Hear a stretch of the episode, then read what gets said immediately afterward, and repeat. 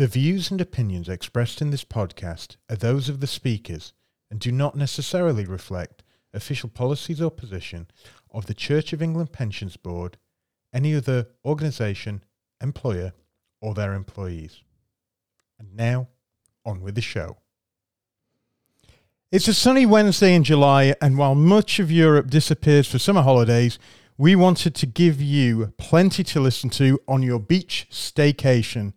We're going to be talking responsibly.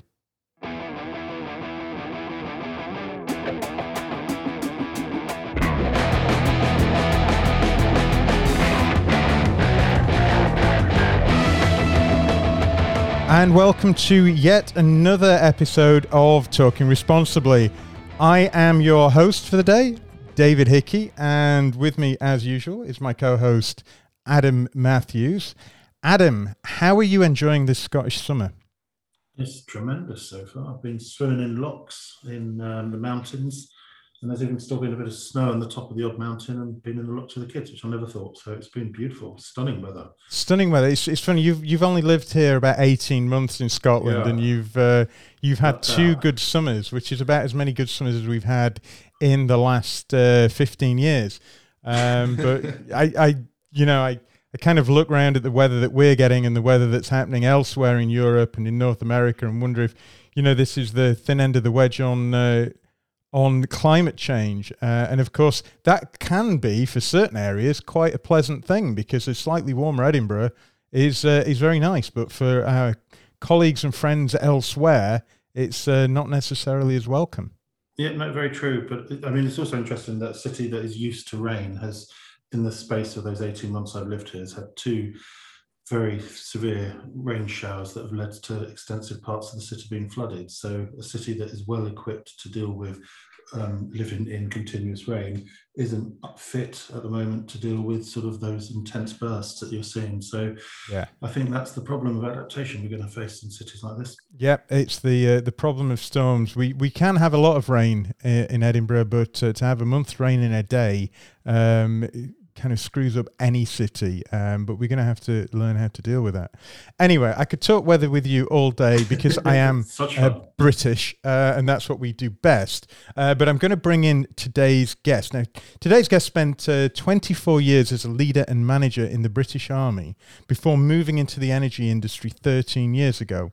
Uh, first working with uh, E.ON, uh, he accompanied the firm's fossil fuel assets uh, in the switch to Uniper, where in 2019 he became Chief Operating Officer and jointly Chief Sustainability Officer. Uh, listeners, uh, please welcome Uniper's David Bryson. Hi, David. Hi. Hello, David. Hello, Adam. Nice, to, nice to join you. Now, you, you that's a, a very uh, British accent from a man that uh, is the chief operating officer of uh, a German uh, utility company and based in Dusseldorf.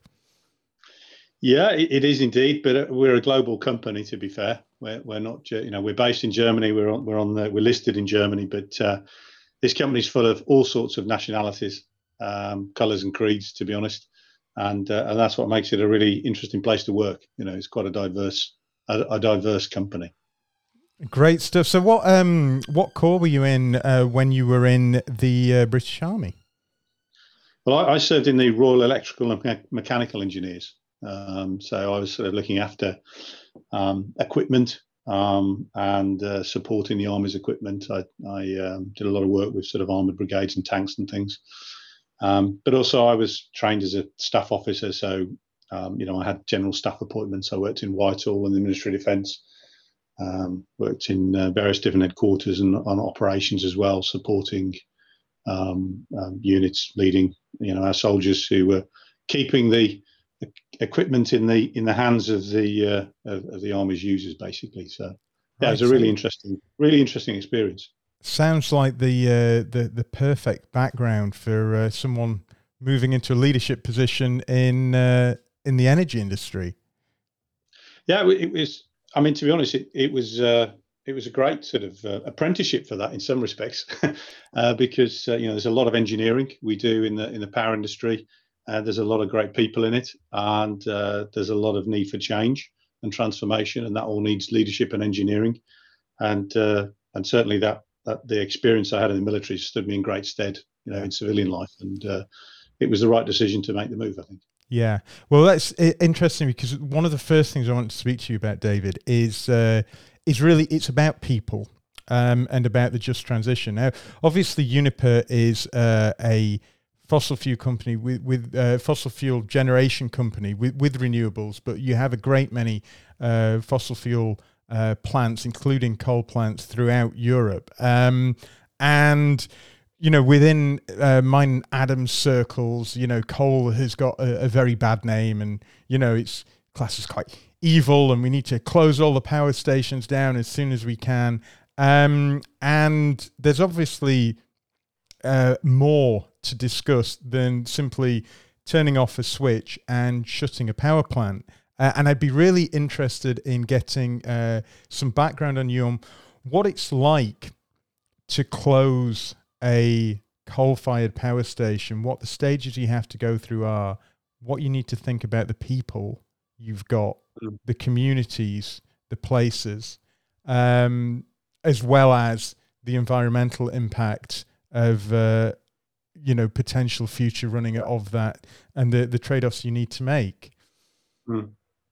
yeah um, i mean i think first of all it's it's not a simple decision to just choose to close a power station, any power station, whatever its fuel sources. Uh, there are lots of stakeholders that are involved in that decision making. And quite often, to be honest, when we've tried to close coal fired power stations, we've not been able to mm. because the, the, system operator or the or, or the, the, government body that's responsible says, well, actually, uh, we'd rather you didn't at the moment because we we need that for a guarantee of security of supply.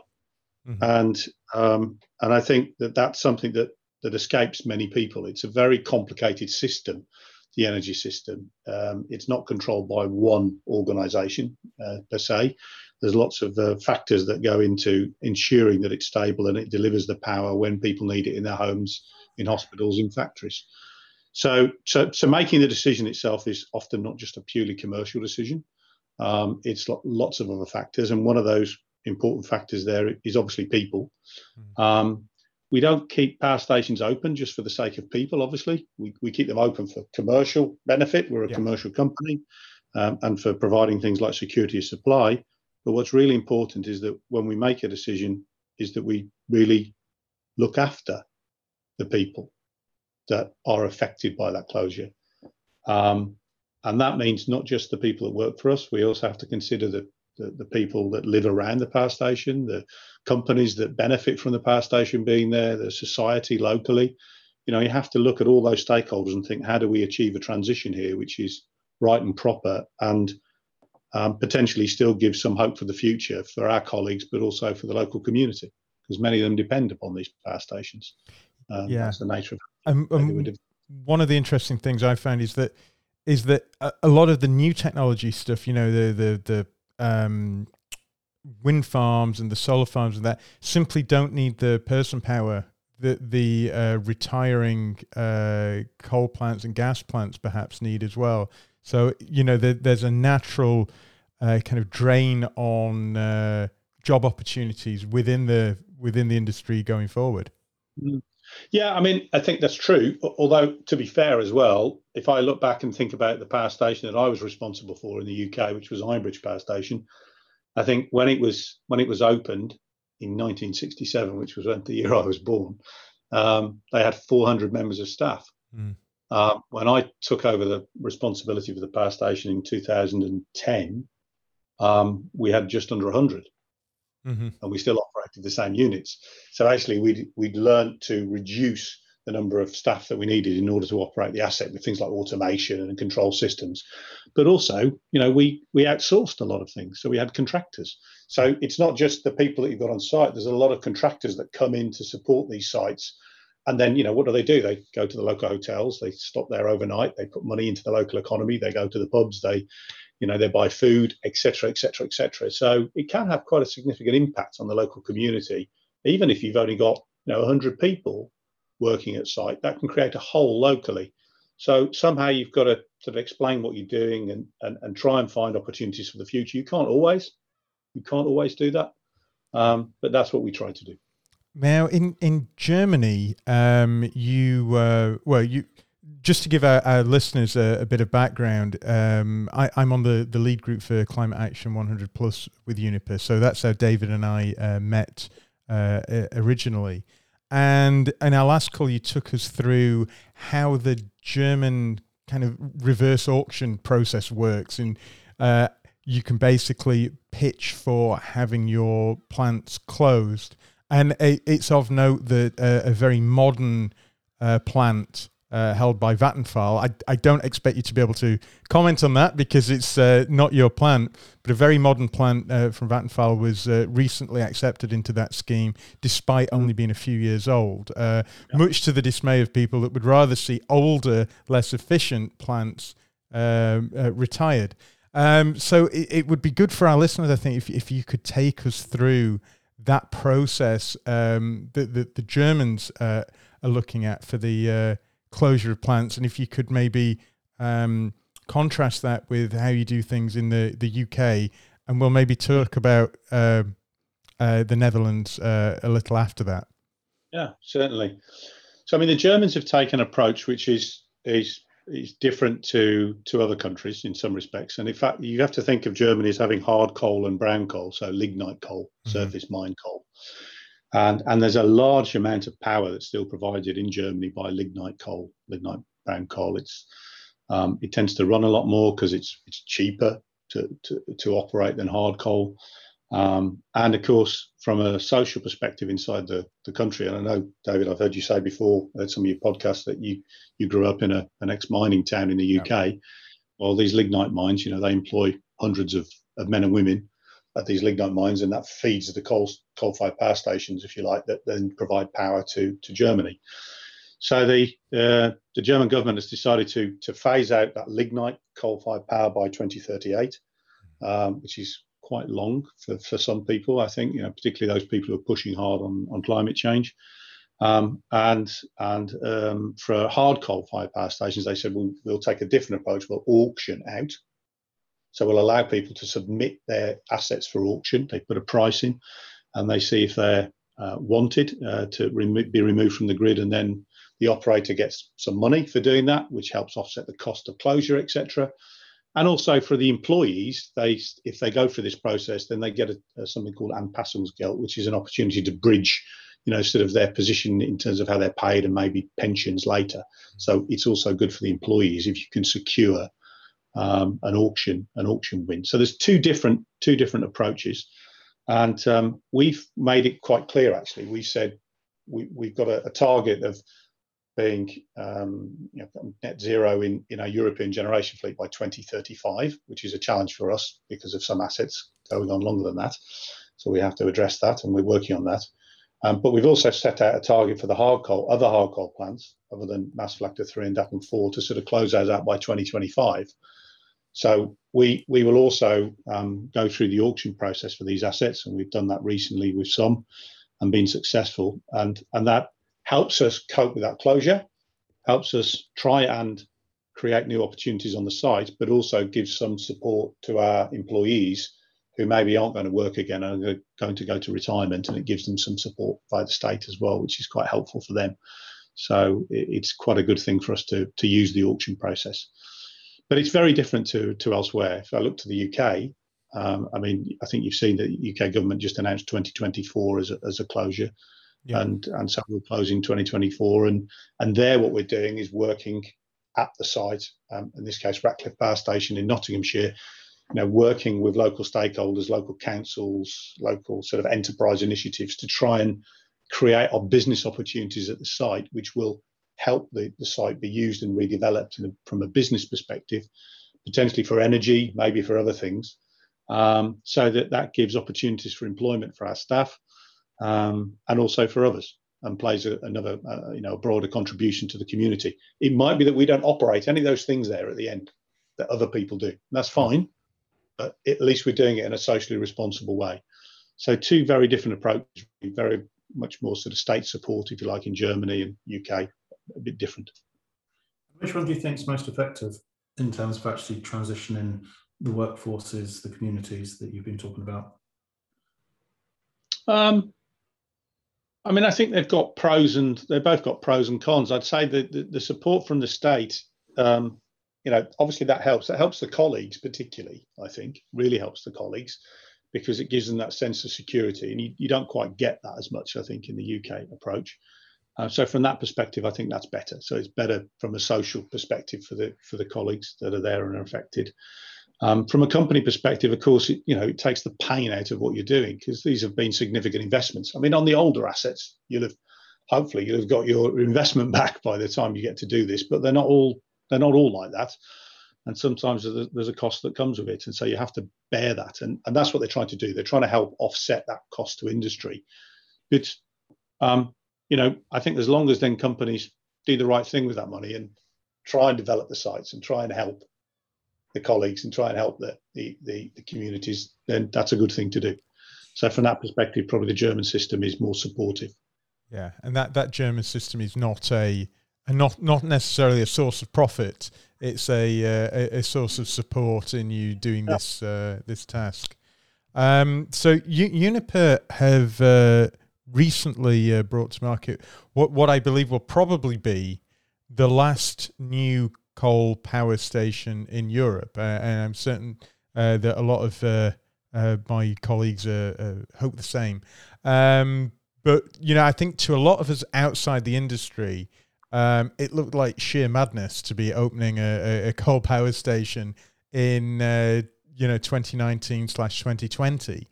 Um, perhaps uh, you could take us through because I do know some of the detail, but it, it would be better coming from yeah. you the, the the need for that power station, maybe against a, a backdrop of uh, shuttering uh, nuclear uh, in uh, in Germany. Well, I mean, I think you bring a different dimension when you talk about the nuclear piece as well, and that's a very different topic, and and probably wise for me not to not, not to discuss that. Um, I think you know that's clearly was a politically driven decision uh, when it was taken for various different reasons. Yes, um, agreed. and um, and so you know, let's put that to one side maybe. But if you look at Datteln four, um, where are we? I just said to you that there's a there's a coal exit program that takes us to 2038. Okay, um, uh, an assessment done, you know, by the state and by the relevant authorities that says this is what capacity we need. So I suppose from their perspective, do you operate as you just said, probably the most efficient hard coal asset, uh, which is more environmentally friendly than a 20 year old lignite asset till 2038. And their logic would be, well, that's better for the environment. It's probably better financially for the country. And it's the right outcome and it's the better outcome. And that's what they chose to do. That was their decision. Mm-hmm. Um, and, you know, we operate within that framework that they set. Um, so, so you know, you can argue it's relative um, to um, the CO2 emissions of 4 would be relative to the um, to the um, emissions of a much dirtier and older asset, and that was the logic that was put forward by the state. And you can follow that logic, but you can choose to disagree with it as well. Yeah. Um, and the timing of the uh, the startup, I think, is what caused people some concerns because, of course, there were some problems with the development and the asset um, uh, in the early days, and that's why it was sort of slightly delayed. It would have been on the bars a lot earlier. Um, but um, it's certainly been a, a contentious issue, um, and it's one that we, I also personally spend quite some time talking to NGOs about and understanding their perspective, um, because I know it concerns people. Um, but as I say, it's relative to what would be there if it wasn't there. What else would provide the power that it provides? And that's the view that was taken by the government. And that's the view that we said, yeah, okay, fair enough, we'll operate. And, we're operating as, as we stand. Yeah. That doesn't mean that we're just sitting there operating as it is. We're also looking at what we can do around decarbonisation and reducing the emissions and et cetera, et cetera. That's something we're putting a lot of effort into because you can't just stand still. It's not just a, a license to operate. And if you listen to the German state, you see that even now, as we come to the election, and there's you know the, um, there are political voices saying maybe 2030 is a better date, not 2038. Maybe we were a bit too. Maybe we should change that in our approach in mm. Germany. So it will continue, um, and the op- uh, to be challenged the operation of all these assets and, and Datteln 4 too. That's clear. I suppose my question to you then is in, in that context, and given the events that's just happened in Germany, um, where you've had this um, major flooding and landslides, etc., and a lot of connection being made to climate change. How you can take that decision um, in a landscape where potentially you could see the regulatory rug pulled from underneath you very rapidly um, in response to a public that is dealing with a, that current crisis, an election forthcoming, and sort of yeah, I, I just sort of question how confident you are that that rug isn't going to be pulled and those timelines aren't going to be sharpened because they they need to be um, if if we're going to yeah. collectively meet. I get I get the sort of thought process you've been through. I'm yeah. trying to do that. Yeah, sort of... no, I understand. Yeah. I mean, I think I think you know, to be honest, we, we didn't make the decision in that time frame, Adam. So that's that's that you know the situation that we're in now, and it is. You started talking about you know rainfall in Edinburgh. I mean, it's incredible what's happened here. Mm know, my heart goes goes out to the families and and the people and you know the people that have, have lost you know, fathers, mothers, parents, relatives.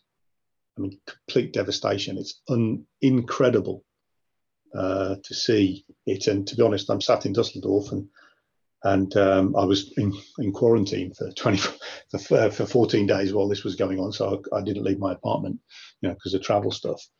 But I came out the other day, and you can still see items of, you know, flotsam, I suppose you'd call it, coming down the River Rhine towards us. And it's a stark reminder of that. We didn't make the decision in that time frame. And in fact, the decision that was taken by E.ON to to build this asset wasn't taken in that time frame either. And at the time the decision was taken to build and to invest, um, some people had very clear views about what the future could be and, and the topics of climate change. But I think we can probably all recognise, talking responsibly, that there were many people who didn't many clever people who didn't, but do now. Mm-hmm. And hindsight's a wonderful thing.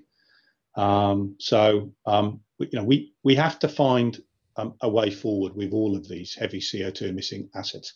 Our our intention in Uniper is not to continue to operate heavy CO2 emitting assets. As I said, we've set a target which is harder than anybody else's in Europe, I think, mm-hmm. who are you know fossil operators at the moment and we're absolutely committed to that. And and I was involved in setting that target, and that target means, as it stands at the moment, that we have to find an answer to Datteln because it will be very hard to operate it for the three years after 20, 2035 to 2038.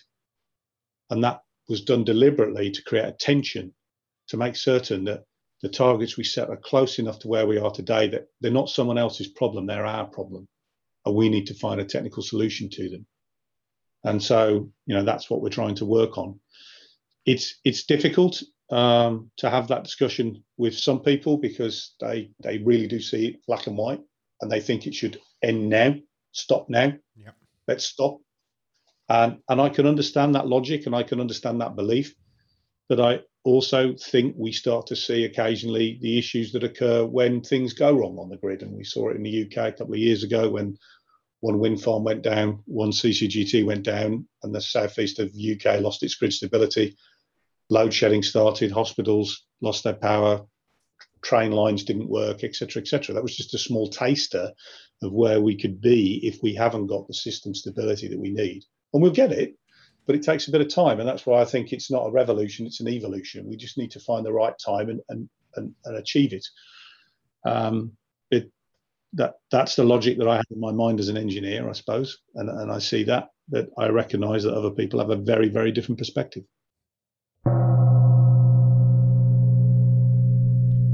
Now, to be honest, there was no natural break in this uh, discussion today. So, uh, what I'm doing is inserting a quick break here. We're going to go to Rory's book of the week, and then we're going to come back for the second half in just a moment. Stay tuned.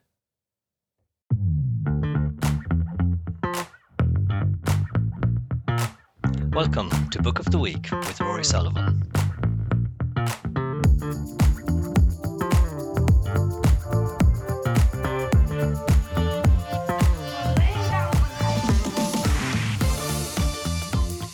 This week's book is The Decade We Could Have Stopped Climate Change by Nathaniel Rich. I'm doing this review at a, po- at a point in time when we're seeing huge wildfires in the US, um, the aftermath of flooding in Germany, um, a heat wave in the UK, and um, with a nod to Adam and David, apparently sunshine has been spotted in Edinburgh. Clearly, the climate is changing, and the world is a very strange place for it. But uh, perhaps on a more serious note, we're at an age or, or, at a point in time when evidence of the systematic impact of climate change is is not just becoming clear, but is becoming um, almost impossible to argue against or to deny. And encouragingly, our leaders are joining in. We're seeing net zero commitments being made. We're seeing promises about unlocking or unleashing finance, and um, we're being being exhorted to act in in usually very excitable and breathless tones. Um, now, now, this is all very important and encouraging, and um, you know, sort of we we should all be be positive about this. But I think we actually need to step back and we need to wean ourselves off this addiction to the big statement and to the the set piece event. And oh, please spare me another discussion about how COP26 is going to to transform our planet and and save the world. We we need to knuckle down and focus on the, the hard graft of implementation.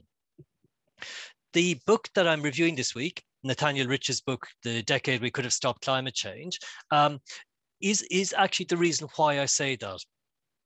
It's the, the, the book isn't a, a sort of a technical review on on climate change. What it says is that what it explains is that in 1979, so some 40 years ago, we knew more or less everything that we know today about climate change. Um, we had, you know, following that period of sort of scientific knowledge development in the 70s, um, there was a you know, a huge political enthusiasm for action, even, even in the United States. Um, there were international statements, there were gatherings. Um, we get to 1988, 1989, and the book, which is sort of effectively the end of the, the decade it was reviewing or it was talking about, and he talks about, now let me turn to the page. He talks about 1988, 89. He says, it was the hottest and driest summer in history. Everywhere you looked, something was bursting into flames. 2 million acres in Alaska were incinerated. And I note we are seeing something similar in Siberia at the moment. Dozens of major fires scored the west. Yellowstone National Park lost nearly a million acres. Smoke was visible from Chicago, 1,600 miles away. And apparently, New York today has the, um, the worst air pollution anywhere in the world the ambition so this this catalyzes sort of a set of, of actions and initiatives directed at taking action um, however the conclusion was that despite all the action and all the rhetoric, we failed to deliver. We we relaxed. You know, we we heard that that somebody else was going to take action. We saw these great instruments and and initiatives and concluded we didn't need to do any more it meant that when the inevitable backlash came against climate change or against climate policy, that we were unprepared for it, that we had not laid the groundwork, we had not taken advantage of the opportunity that the, the crisis presented us with, um, and we had we had gone soft in our ability to to deal with the deniers and the naysayers. We need to be optimistic. We need to look forward, but we also need to take action. I hope I'm not here in 10 years' time um, bemoaning the fact that we had an opportunity and we failed to take it.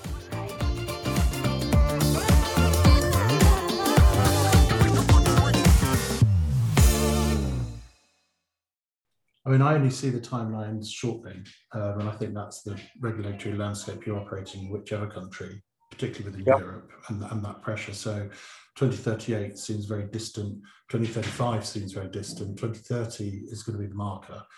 Um, yeah. and and and I can only see the sort of pressure being brought forward.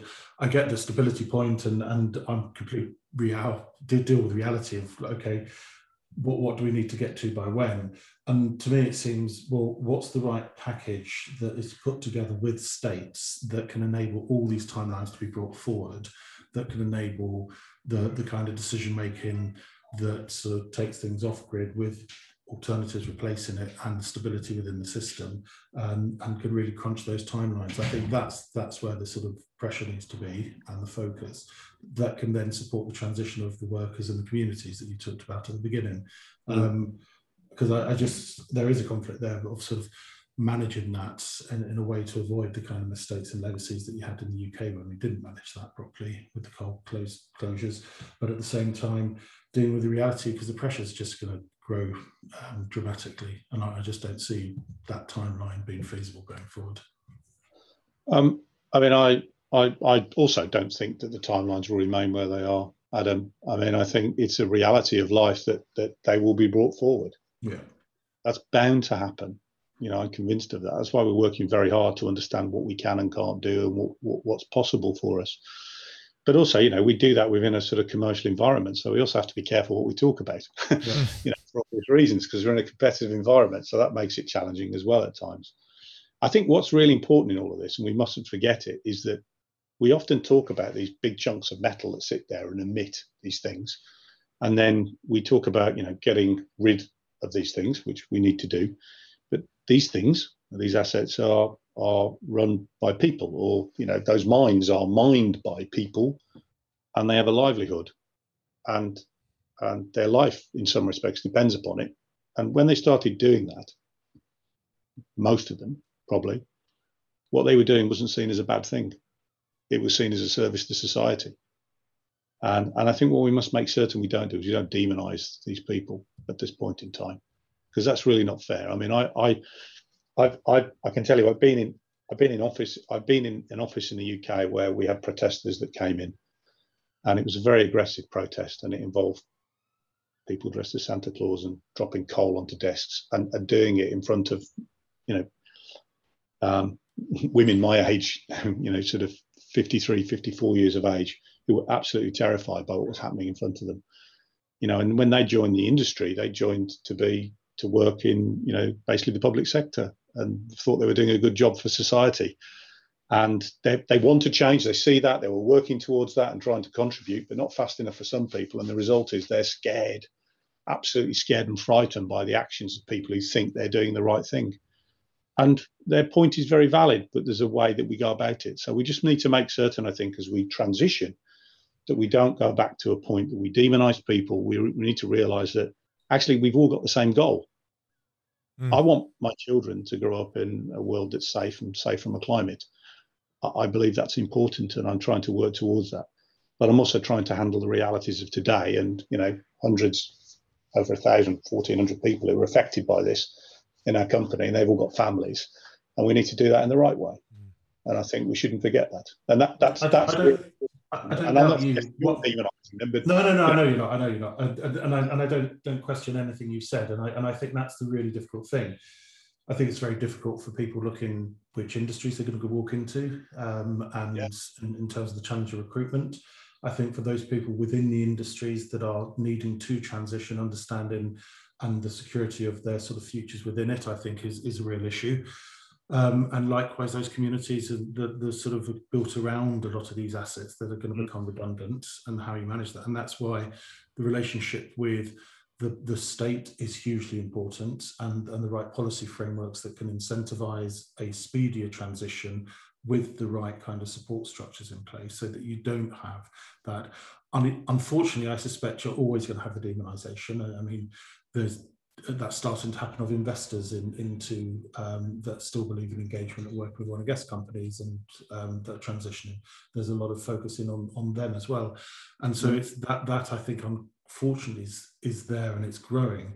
But there is also all those other people that aren't directly employed by that, but are impacted by climate change and the generations to come and the justice that they have a right to also expect, as well as the employees that have a right to have a just transition. So it's balancing all of different people's justice in the fairest way to enable that transition to happen as quickly as possible. Yeah. But I think it does bring us back to how you are also as a company interacting with your public policy interface and and sort of driving the right policy infrastructure to enable you to transition as quickly as you possibly can um, in line with with the credible path uh, line to the science and, and I think that's where there's also a lot of scrutiny from investors onto companies that are you walking that policy interface and not delaying are you ensuring that you're doing everything you can to get that just transition which I completely support you about um, but at the same time you're not playing sort of delay tactics in any of those public policy spheres. Yeah. I mean, I think that's also where things like this, you know, this TCFD and, and, and these topics are really helpful because they create some transparency about what we're trying to do at the end. They don't necessarily help with the, uh, the approach we're taking on policy, but that's fairly evident because people can see what we're trying to do and what we're trying to shape. Um, I think the biggest challenge actually that we face, and uh, as a you know, I think we face as companies, is that we're we're one of those companies that's that's a, a fossil you know a, fo- a, fossil user, if you like. So we're emitting CO two. We're trying to change. Actually, these mechanisms that have been brought in place, which in essence discourage investors from investing in companies like ours, mean that we're getting significant challenge about uh, from from investors saying, look, you need to change, and you're not changing fast enough, and you need to change. And we're saying, yeah, we understand that, but this is what we're doing. We think we are changing quickly, but we've also got to sort of generate enough money to pay our shareholders, you, and still do a transition and, and move across. And that there's a balance there. Um, and, and my biggest fear is that actually we end up in a situation where um, investors and larger investors that have significant impact on, on businesses like ours will find themselves in a position where they feel so pressurized that they say, stop, we're not going to support these these companies anymore. And then actually we really start to lose the ability to actually transform because we don't have access to capital, for example. We've got problems, you know, with our financial position. And that for me is something we've got to be very wary of, that we don't find a situation that that the demonization of people doesn't happen, but actually the demonization of companies happen if they are genuinely trying to achieve the transition and move towards goals and making that really transparent and clear. So having the dialogue around that and sharing that with with investors, I think, is really really important. So they understand what we're trying to do and they believe us and they trust us and they think that we are trying to do it. But it's still then tough for them because they get challenged, you know, by yeah. by their investors, for example, or by their policies and rules and I, I, it's a very very difficult one to square and i think it's only going to get more difficult as we move along this path. Yeah adam and i have have both been heavily demonized in uh, in recent times um, because we're we're not uh, hard enough uh, on the, the either the divestment campaigning or you know in the you know acceptance of what are currently probably compromise business plans but they're a, we, we see them as a first step business plan Mm. towards uh, you know a real net zero or actual zero uh, plan going forward. Um, and yeah, I, I completely agree on the on the issues around uh, investors. There's an awful lot of uh, pressure at the moment to to decarbonize portfolios and to do it quickly. And you know, it, the the the divestment of fossil uh, heavy so large um, carbon footprint stocks like Uniper. Um, mm. The divestment of that now says nothing about what, what's going to happen to Uniper in the future. Um, and if I sell Uniper stock now, um, that doesn't make Uniper go away. It just means that I don't have to count those particular uh, fossil fuel uh, emissions in my portfolio. So there's a, a big um, discussion at the moment that you know mm. what while tar- targets are good blind target setting and blind reaching for targets through just simply selling your biggest historic global emitters and we are talking about the difference between the the, the transition that we're trying to achieve and the historic carbon footprints mm. that we're putting in our models you know by selling those you're not decarbonizing the world at all you're just saying yes, there may be a, a, specific. I if you believe that there's a specific risk in holding things at high carbon, then yes, divesting them is probably a good thing. But if you're actually wanting to do real decarbonisation of companies and the economy, divestment doesn't do anything. Like it says, the the solution companies are often the worst offenders at the moment. The Unipers of the world. The Shells, BPs, and Exxons of the world, you know, deemed to be the bad offenders, they're the companies that are going to be the best uh, source of decarbonisation because they're the ones with the carbon that's going to hopefully disappear mm. over time. Um, and it, you know, if we sell those uh, away, then you end up, you know, the, these assets and these companies can end up in the hands of res- uh, investors that aren't necessarily as responsible as as my organization, as Adam's organization, um, mm. and aren't necessarily putting the uh, the pressures on the the Unipers of the world to to to to change as quickly as uh, we'd hope. And, and, well, I mean, and I get similar challenges, but in a slightly different way. I have to get challenged by, you know, for example, NGOs, and they say, "Why aren't you more like Company X?" look what they've done. They've really decarbonised their portfolio. And to be honest, nine times out of 10, the companies they quote, I'm not going to say they are, but the companies they quote, they did decarbonise their portfolio. They sold their portfolio to someone else. Mm-hmm. The assets are still operating. Yeah. They haven't actually reduced the CO2 emissions in the world by what they've done, but they've made themselves look better and more attractive to investors. And and that looks great. But actually I don't I don't necessarily think that's the answer. I really we really try and avoid that if we can. We can't always, obviously. Um, but we you know we're really trying to tackle the problem. That means you've got to close them. And that's a difficult journey. It's a hard journey and it's complicated. But I think it's the responsible way mm. to do it. And that's what I'd always prefer to do if we can. And as as we discussed on the uh, the podcast with Mark Cutifani, I, I would much rather see these dirty assets be dealt with in a responsible way by a large responsible company like Uniper that we've got oversight of than them going into some sort of private equity firm that's just going to sweat those assets maybe even harder uh, yep. than you would be able to do, you know, without those things. Adam, you were going to come. Uh, yeah, no, it goes back to that sort of discussion when we had with uh, Mark Cutifani when we sort of talked about offloading one of the, their, their coal assets in South Africa, and it just I was just kicking myself um, that we hadn't thought through a more sophisticated approach as investors. And I get completely why Anglo's done it. I, I don't. I completely understand. They're caught by all the coal, um, thermal coal um, screens, and they're losing investors as a result of that. And um, and it was and I think they've done it as responsibly as they could. Um, but at the same time, isn't there a better solution that called for investors to sit around with government, to sit around with the, the energy sector in South Africa and, and, development agencies to have found a path that says, right, we understand these coal mines are producing coal for utilities that are dependent on coal as it stands, and that we're going to have a plan that transitions the energy system in South Africa over X period. And actually we accept that these coal within South Africa will support that power plant until we transition to that new alternate source and we ring fence it and that we basically as investors stand with the company so that they're very well run assets. We understand that we make that exception we recognize it we see the path we know it's consistent with the transition. And i and but it calls for a more inventive set of interventions rather than sort of almost being stand back make our point and then let things play out. And I just think we're going to need to be much more practical and proactive in the way that we intervene. Because I think in those circumstances, it should be perfectly justifiable because there isn't an alternative. And we can build the alternative, but that takes time. And therefore, you need to sort of manage that rather than this sort of option, which I think is the sort of not not the way that I think would have been mm. ideal. So, I, and as I say, I completely understand why Anglo did what they did, um, but at the same time, I just sort of feel that perhaps it's incumbent on investors to be much more um, practical and willing to sort of ride with companies through some very difficult transitions if it's a credible, transparent, and well worked through plan that that can be backed and put in place.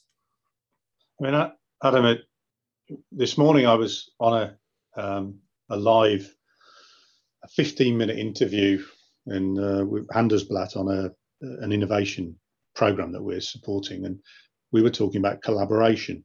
And they asked me about the importance of collaboration. And I said, well, I think that in the energy transition, the problems that we face are so huge. There's no one organization, no one state, no one NGO, no one company, no single investor that can solve these problems. We have to solve them in a collaborative way. Um, actually, what's interesting is when you get onto this topic of decarbonisation, quite often the starting point for that dialogue is not collaboration. The starting point is absolutely diverse views, not about the end state necessarily. Sometimes it might be particularly about the way and how to get there. And I think you're right that we do need more collaboration around these things um, if we're going to move forwards. I think that's an, you know, I think that in some respects, the, the German example is a good example. They've tried to collaborate, they've tried to listen, they've tried to to, to, to talk to all different stakeholders to find a way forwards. Have they satisfied everybody? Absolutely not. but I don't think anybody ever can satisfy everybody. Um, and I'm sure that it will change over time. But I think collaboration is key to everything. And we have to work, you know, we have to work with our investors um, as companies to try and find a way forwards and, and, and we have to work with you also so you believe us. I'm, I'm, I'm trying to do it. Yeah, I'm, I'm going to talk about collaboration again in a Dutch context um, because uh, there, has been a lot of press recently um, about um, possible legal action that Uniper are taking against the uh, Dutch government to uh, delay or, or cancel the decarbonisation efforts of, of the Dutch government. And in that, Uniper are very much demonised they they're just trying to burn the world and you know make coal power mm. you know last forever. And certainly going yeah. from your conversation uh, so far, those two positions don't seem compatible. So it would be if you're able, it would be really yeah. interesting to hear. Uh, your side of that uh, of that argument. I mean, um, yeah, and, and, your starting point, I think, is where most people start, and it's absolutely wrong. so we are not challenging the uh, decision of the Dutch state to decarbonise at all. We're not challenging that. We support it. We want to be part of the solution. What we've asked in the Dutch courts is for them to confirm whether or not it's fair and reasonable that having brought an asset online that's got you know years of life that you know sort of 10 years after you brought it online and with full permits etc etc from the state etc and discussions with the state that actually um, that they can just close it arbitrarily and not not compensate the company and the shareholders for that loss of revenue. That's what we're that's what we're questioning in the Dutch courts. And then there's a second action which is uh, international level where we're also then you know saying we think this is wrong. Um, we're, we're, we're not um, at the moment, we're just challenging at the moment the principle that they can just arbitrarily say, no, stop, without actually you know, compensating someone for, for loss of revenue.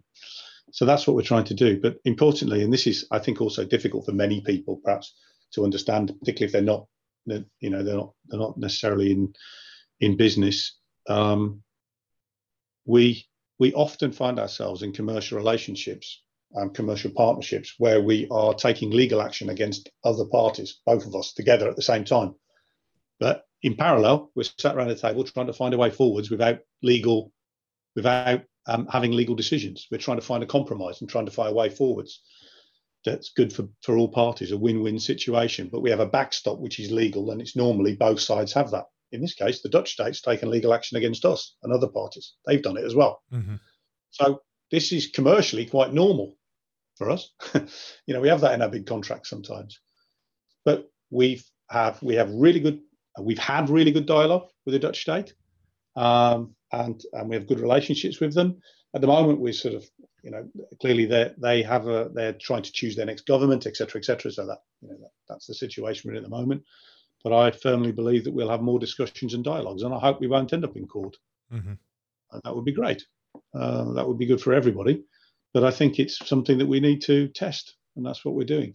So yeah. Um, it's actually quite normal practice in commercial life to do this, but it probably sounds a bit odd when it's you know with a state, which it is a little bit odd when it's with a state.